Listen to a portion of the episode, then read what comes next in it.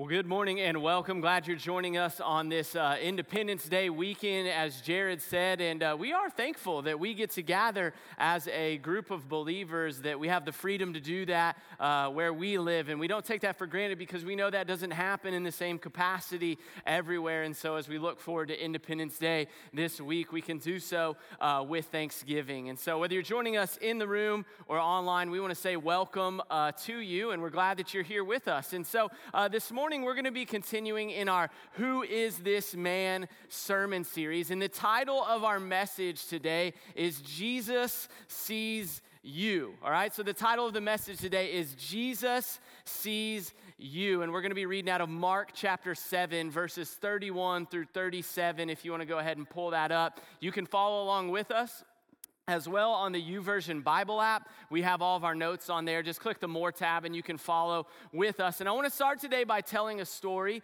and uh, tell a story about my daughter, and uh, or just not really a story, more of just something that my daughter loves. My daughter, she's four years old. She's been in preschool for a couple of years. If you can picture, she's got this scraggly blonde hair. Uh, she wears these socks with beads on them, and you can hear her walking down the hallway. And I, I love taking my uh, daughter to drop her off at school.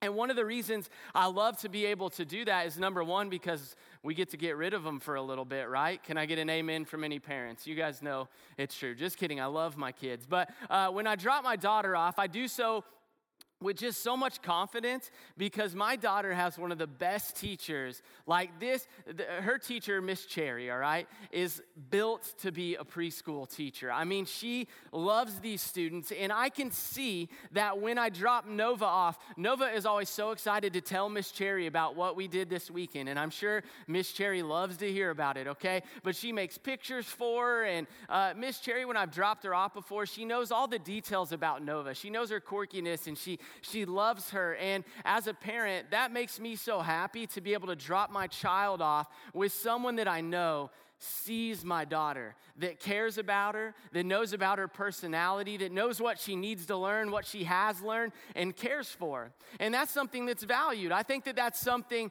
if we think about it, we would all say we seek that in our own lives, right? We want to be seen, we want to be known, we want people who love us and care about us. And also, I would say that most of us would say, I would like to be a part of a community where I could be a part of that as well, where I could encourage other people and see them and know them and love them. And so I think the, the problem with that is, is so often in this world, people don't feel seen. I don't know if you've ever been there before. Maybe you don't feel seen where you're at in life right now. And the problem is, is that we, we chase all of these different things that we think will help us to be known, will help us to be loved, that people will know us, care for us, but we often chase after the wrong things. But Jesus so clearly lays out in Scripture that He sees each one of us and He paints a picture of how He cares for us. And we're going to read about that today in Mark chapter 7. And I want to tell you a little bit about what's going on in the book of Mark here. We've been in it for a while, but uh, just to refresh and get some details in our mind, the book of Mark is a gospel book talking about the life of Jesus, all right? And the gospel book of Mark is known as the gospel of immediacy. John Mark was a co worker of the Apostle Peter and the Apostle Paul, these leaders in the early church. And so in his writing, he is going through and he's just laying out the details of Jesus' life. And he does so in a very immediate fashion. Actually, I would challenge you the next time you're reading through the book of Mark, look how often you see the word immediately. It's known as the gospel of immediacy. And Mark is going from one event to the next event to the next event. I mean, just in the first seven chapters of this book, there have been so many things that have been covered. And what we see that in this time, all right? So as we get up to Mark chapter 7, what we see is that um, really Jesus can't even openly enter into towns anymore his the crowds that are following him it says in somewhere eh, some places in scripture in the gospels that crowds would throng about him right? There are huge and massive crowds following so much so that you know pastor eddie talked about feeding of the 5000 a couple of weeks ago. Jesus is often trying to withdraw just to have some time with the father and people are flocking to him and crowds are coming. Why? Because they're asking the question who is this man Who is this man? And he was doing powerful works and miracles. And we're going to look at one of those today. So if you'll read along with me, Mark chapter 7, verses 31 through 37. This is what it says. It says, Then he returned, being Jesus, from the region of Tyre and went through Sidon to the Sea of Galilee, in the region of the Decapolis. And they brought to him a man who was deaf and had a speech impediment. And they begged him to lay his hand on him.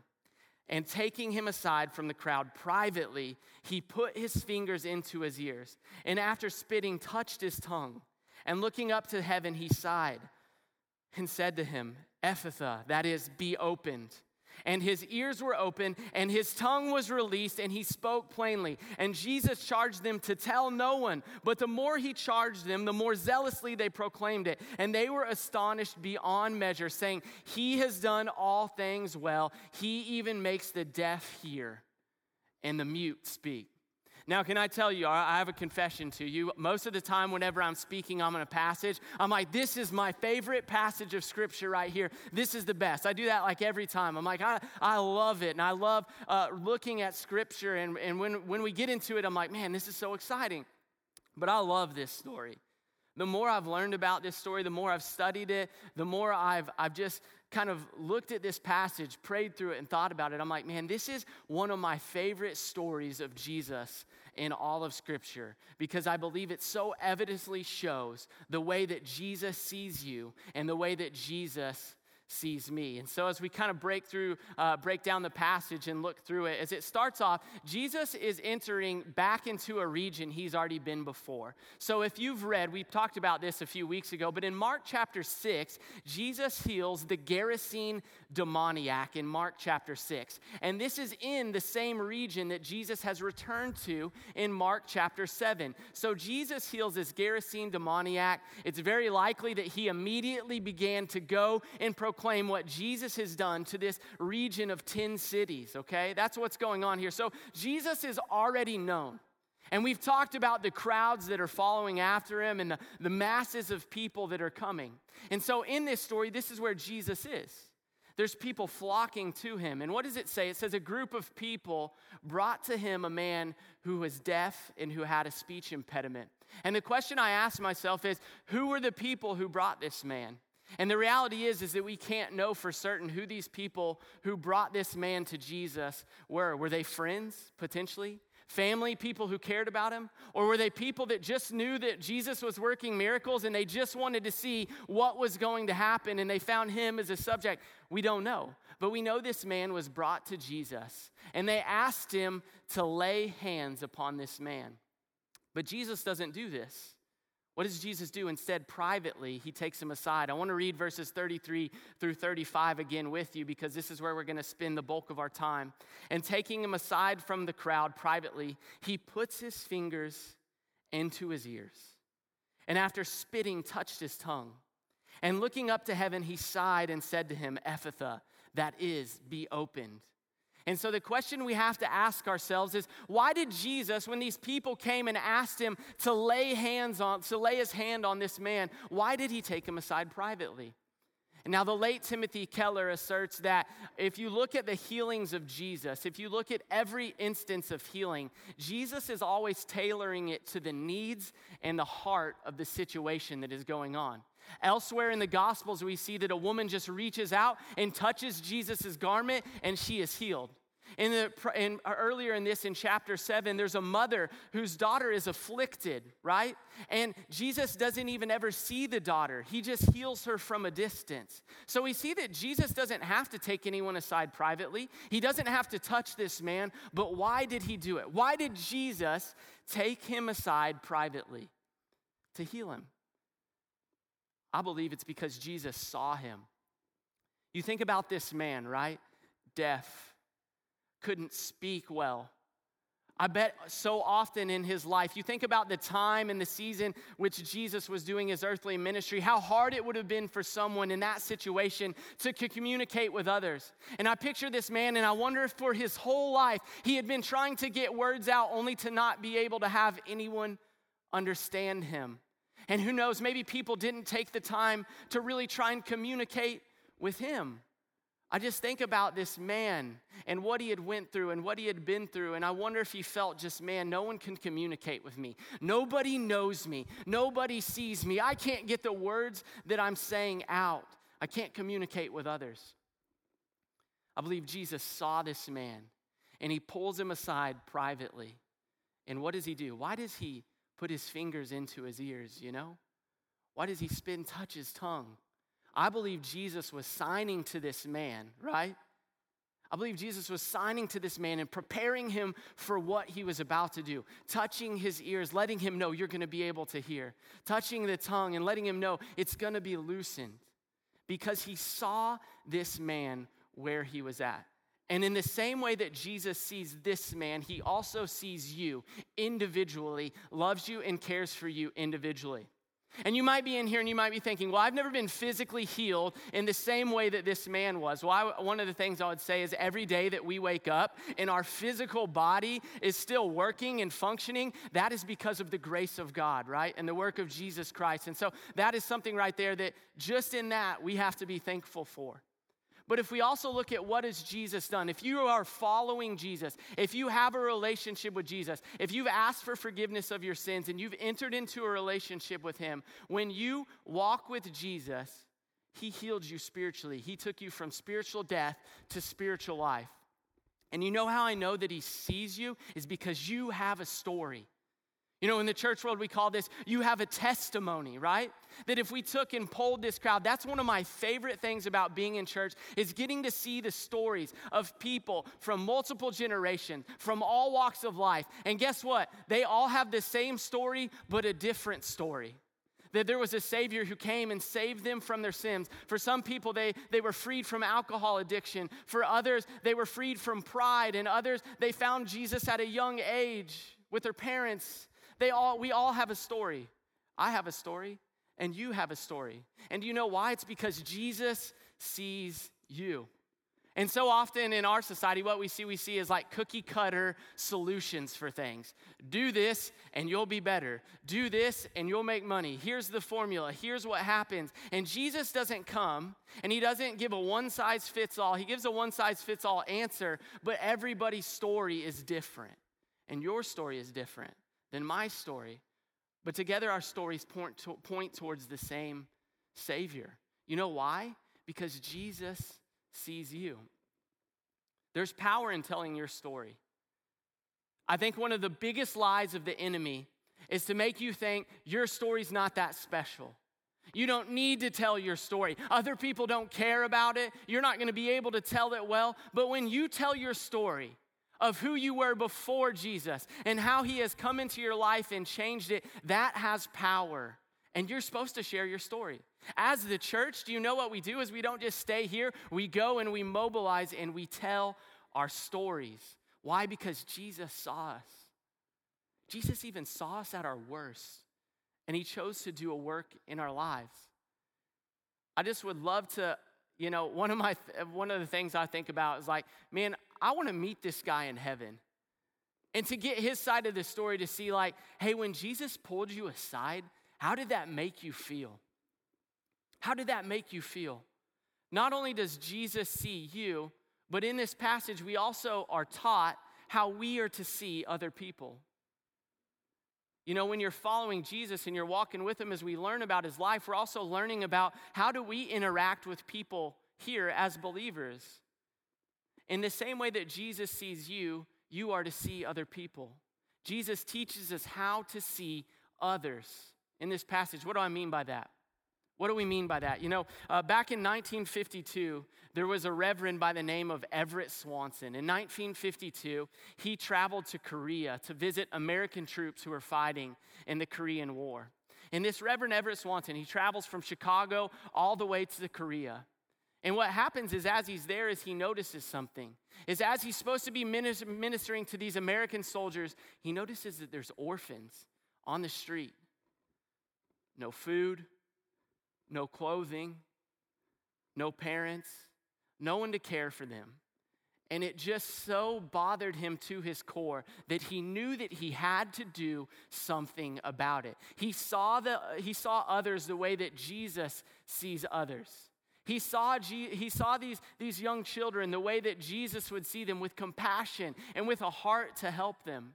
And so, as he traveled back to the United States, he founded an organization, what we would now know as Compassion International. It's very likely you've heard of the work that Compassion International does. And actually, in 2020, they just registered their two millionth child to be sponsored.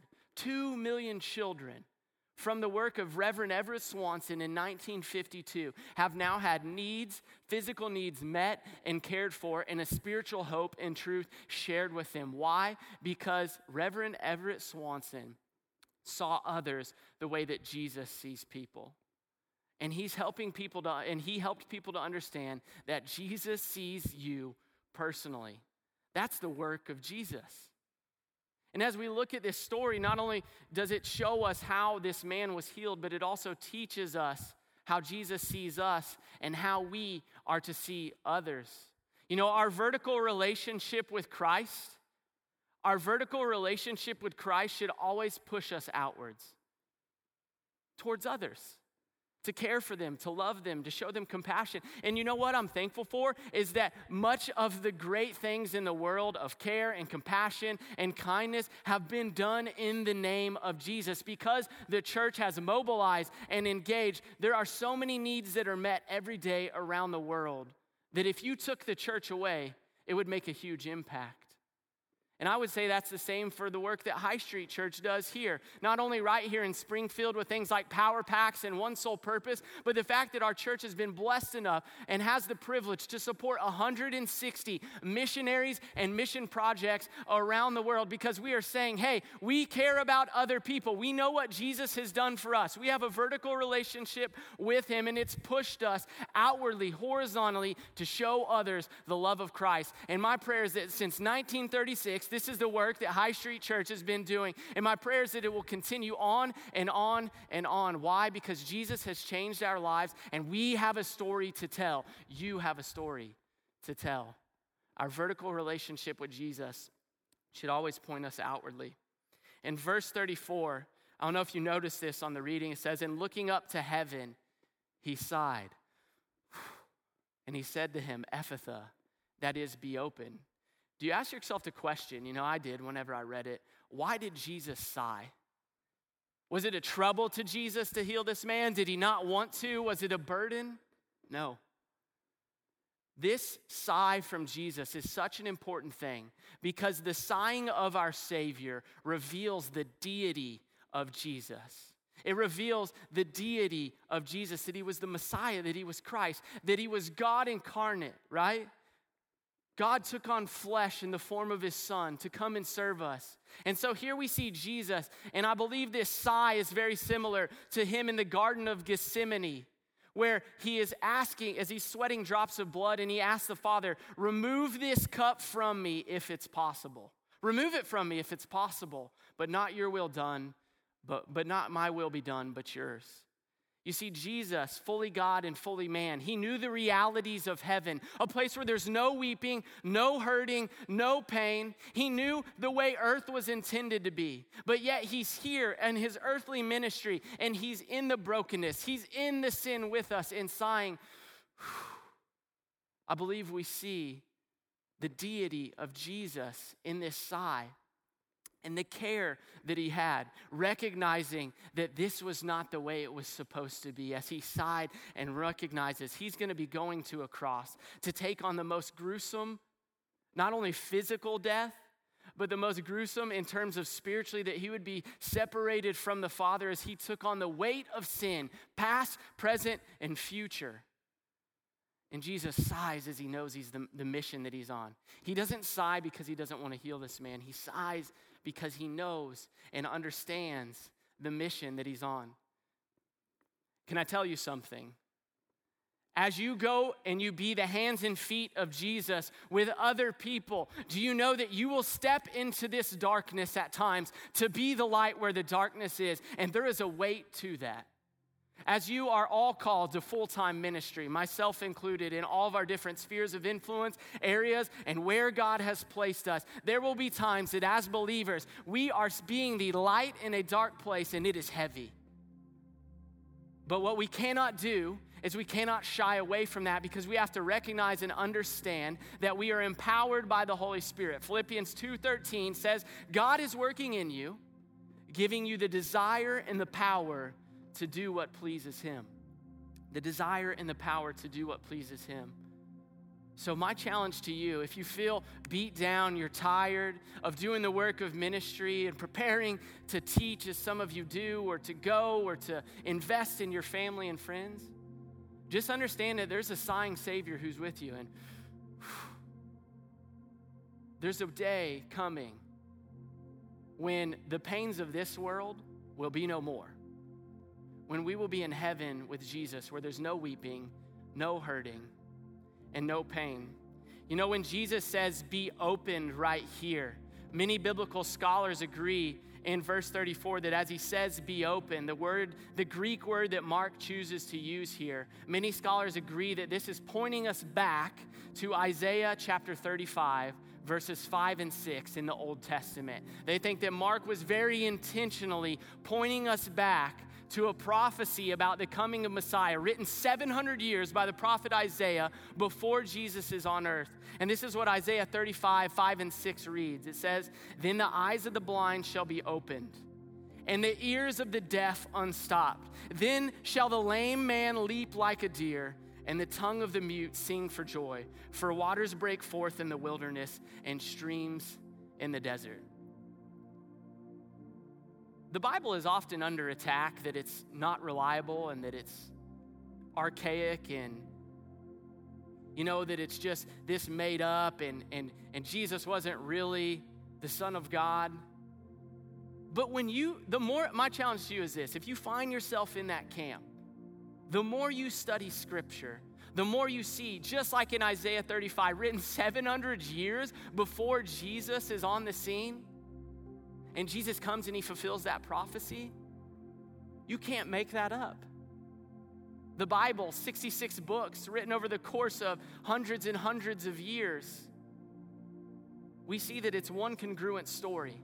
That even though there's sin in this world, that God's master plan all along has been our restoration and our redemption through his son, Jesus Christ. That has been his rescue plan, and it will continue to be the rescue plan.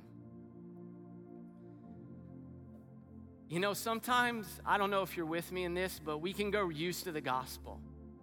You can grow used to what Jesus has done. And, and, and I, I often, you know, want those times and those, those seasons where I really recognize the gravity of it. You know, when I was nine years old, that's part of my story, I recognized what Jesus had done on the cross for me. And I remember sitting at Hamlin Baptist Church over on the north side of Springfield on, as nine years old, at nine years old on Easter Sunday, recognizing my need for a Savior and what Jesus had done for me and what God had chosen to do in sending His Son for me. And you know, as I've gotten older, I have times where I remember that and I understand that. But every once in a while, we have these moments that the gospel just hits us. And you know, for me this week, um, my son got sick on and before i tell this story he's doing fine now. He's back in he's back in kid street and he's already eaten a donut and fruit snacks and everything else this morning so he's doing fine trust me. But my son was very sick this week. It's the sickest i've ever seen him and he went almost 48 hours could not keep any food down or fluid down and i i, I remember picking up my son cash and i just picked him up and he's so light and He's just limp. And those of you who have children, you know, or you've cared for someone, it's tough to watch a child in a situation like that. And I watched as, you know, just I hated that for him. That was the last thing that I wanted for my son was to see him like that. And we took him to the hospital. They ordered him IV. One IV doesn't work. They can't get it in. The second IV fails. And I just look at my boy lying there on the bed and I'm like, just desperate.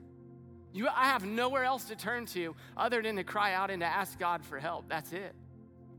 You know, and he's doing great now, but I thought about it yesterday actually. And as I was in that hospital room, I looked up and I, I didn't really think about it at the moment.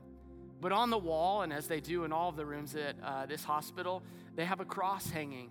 And Jesus is on that cross as it overlooks the bed. And I thought about it yesterday and I was like, man, watching my son like that, I would have never willingly subjected him to suffering like that.